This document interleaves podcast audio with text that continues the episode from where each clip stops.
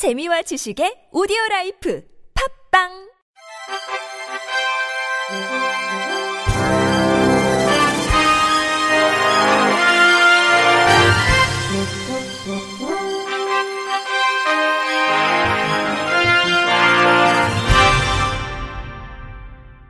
청취자 여러분 안녕하십니까? 12월 17일 화요일 KBS 뉴스입니다.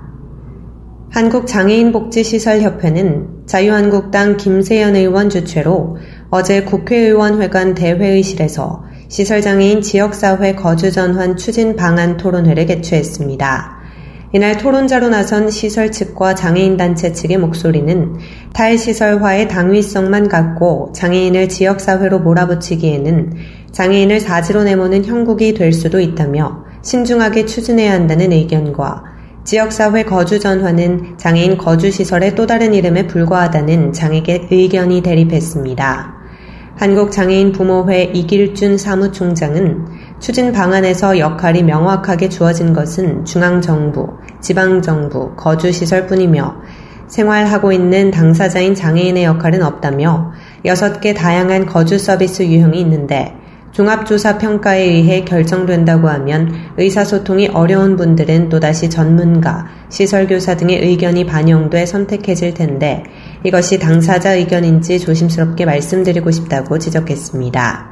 장애인 거주시설 에즈람 엄삼용 시설장은 강원도의 탈시설화를 위한 자립정착금 지원 사업이 있지만 사회 기반 구축이 안 돼 있기 때문에 보호자가 동의하지 않고 자립한 3명 중 무연고자 2명은 계속 사후 지원을 해야 할 만큼 지역 여건이 안 좋다며 탈시설화의 당위성만 갖고 장애인을 지역사회로 몰아붙이기에는 무리와 부담이 있고 마치 장애인을 사지로 내모는 형국이 될 수도 있기에 안정적으로 자연스럽게 되도록 여건 조성이 선행돼야 한다고 강조했습니다.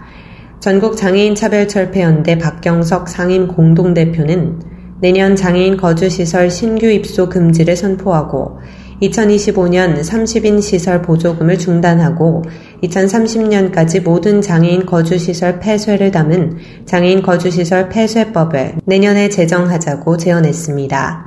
보건복지부 장애인 권익지원과 신용호 과장은 현재 11차례 탈시설 민관 협의체를 진행해 기본 계획 초안이 마련된 상태다. 주거, 돌봄, 보건의료, 소득 등 네 가지 컨텐츠로 내년 초 종합적으로 발표될 것이라고 말했습니다. 정부가 내년에 처음으로 장애 친화적 평생교육 환경을 조성하기 위해 다섯 개 지자체를 장애인 평생학습 도시로 지정 운영합니다.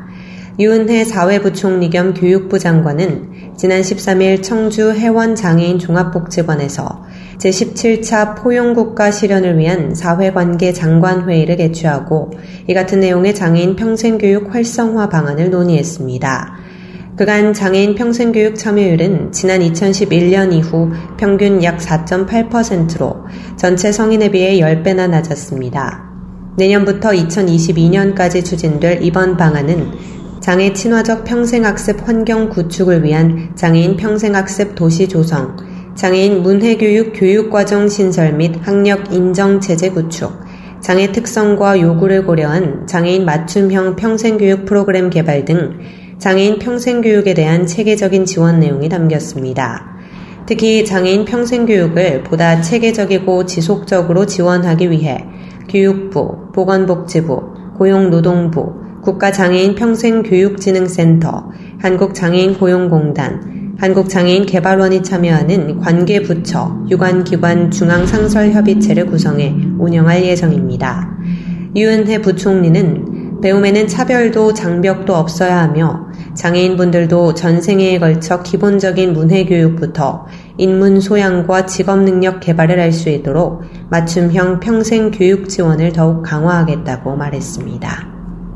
한국장애인개발원이 내일 오후 2시부터 장애인식 개선 with 한국장애인개발원 카카오톡 채널을 통해 장애인식 개선 이모티콘을 무료로 배포합니다.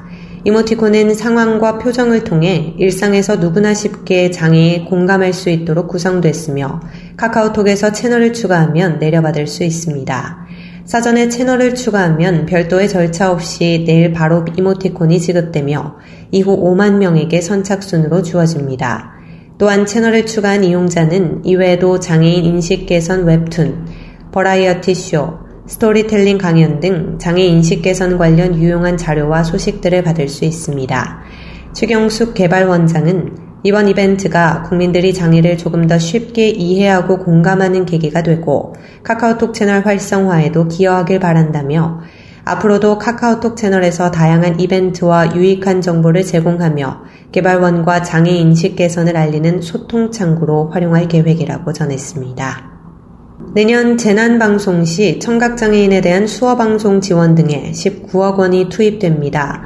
방송통신위원회에 따르면 지난 10일 국회 본회의 의결을 통해 최종 확정된 방통위 예산은 2,610억 원으로 지난 강원도 산불 발생 시 드러난 재난방송의 문제점을 보완하기 위해 주간 방송사 KBS의 재난방송 시스템을 개선하고 수어방송을 지원하는 등의 재난방송 운영 지원 신규 예산 19억 원이 포함됐습니다.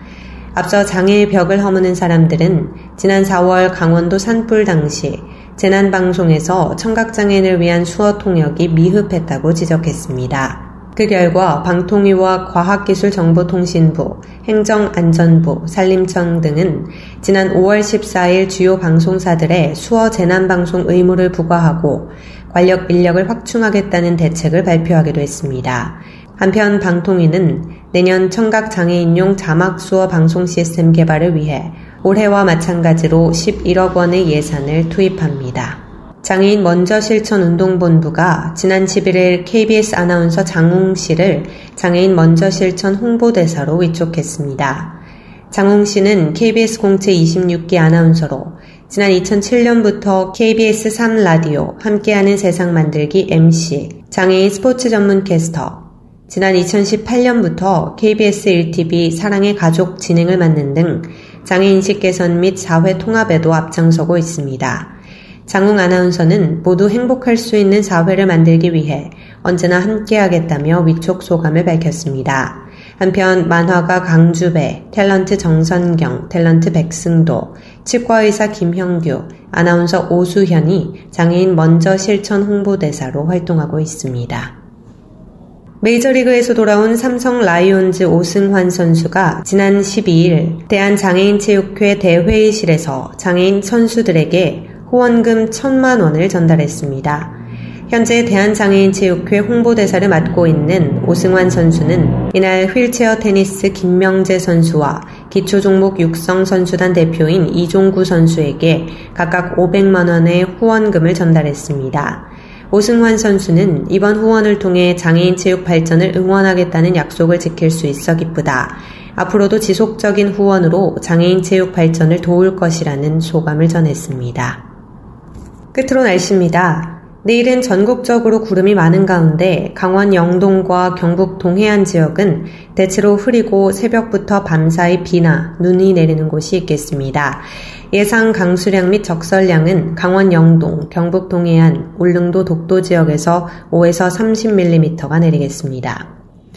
내일 아침 기온이 큰 폭으로 하강하면서 바람 역시 강해 체감 온도가 낮아 춥겠습니다. 건강 관리에 유의하시기 바랍니다. 내일 아침 최저 기온은 영하 6도에서 영상 6도, 낮 최고 기온은 2도에서 13도가 되겠습니다. 바다의 물결은 서해와 남해 앞바다 0.5에서 3m, 동해 앞바다 1에서 3.5m로 일겠습니다. 이상으로 12월 17일 화요일 KBS 뉴스를 마칩니다. 지금까지 제작의 이창훈, 진행의 조소혜였습니다. 고맙습니다. KBRC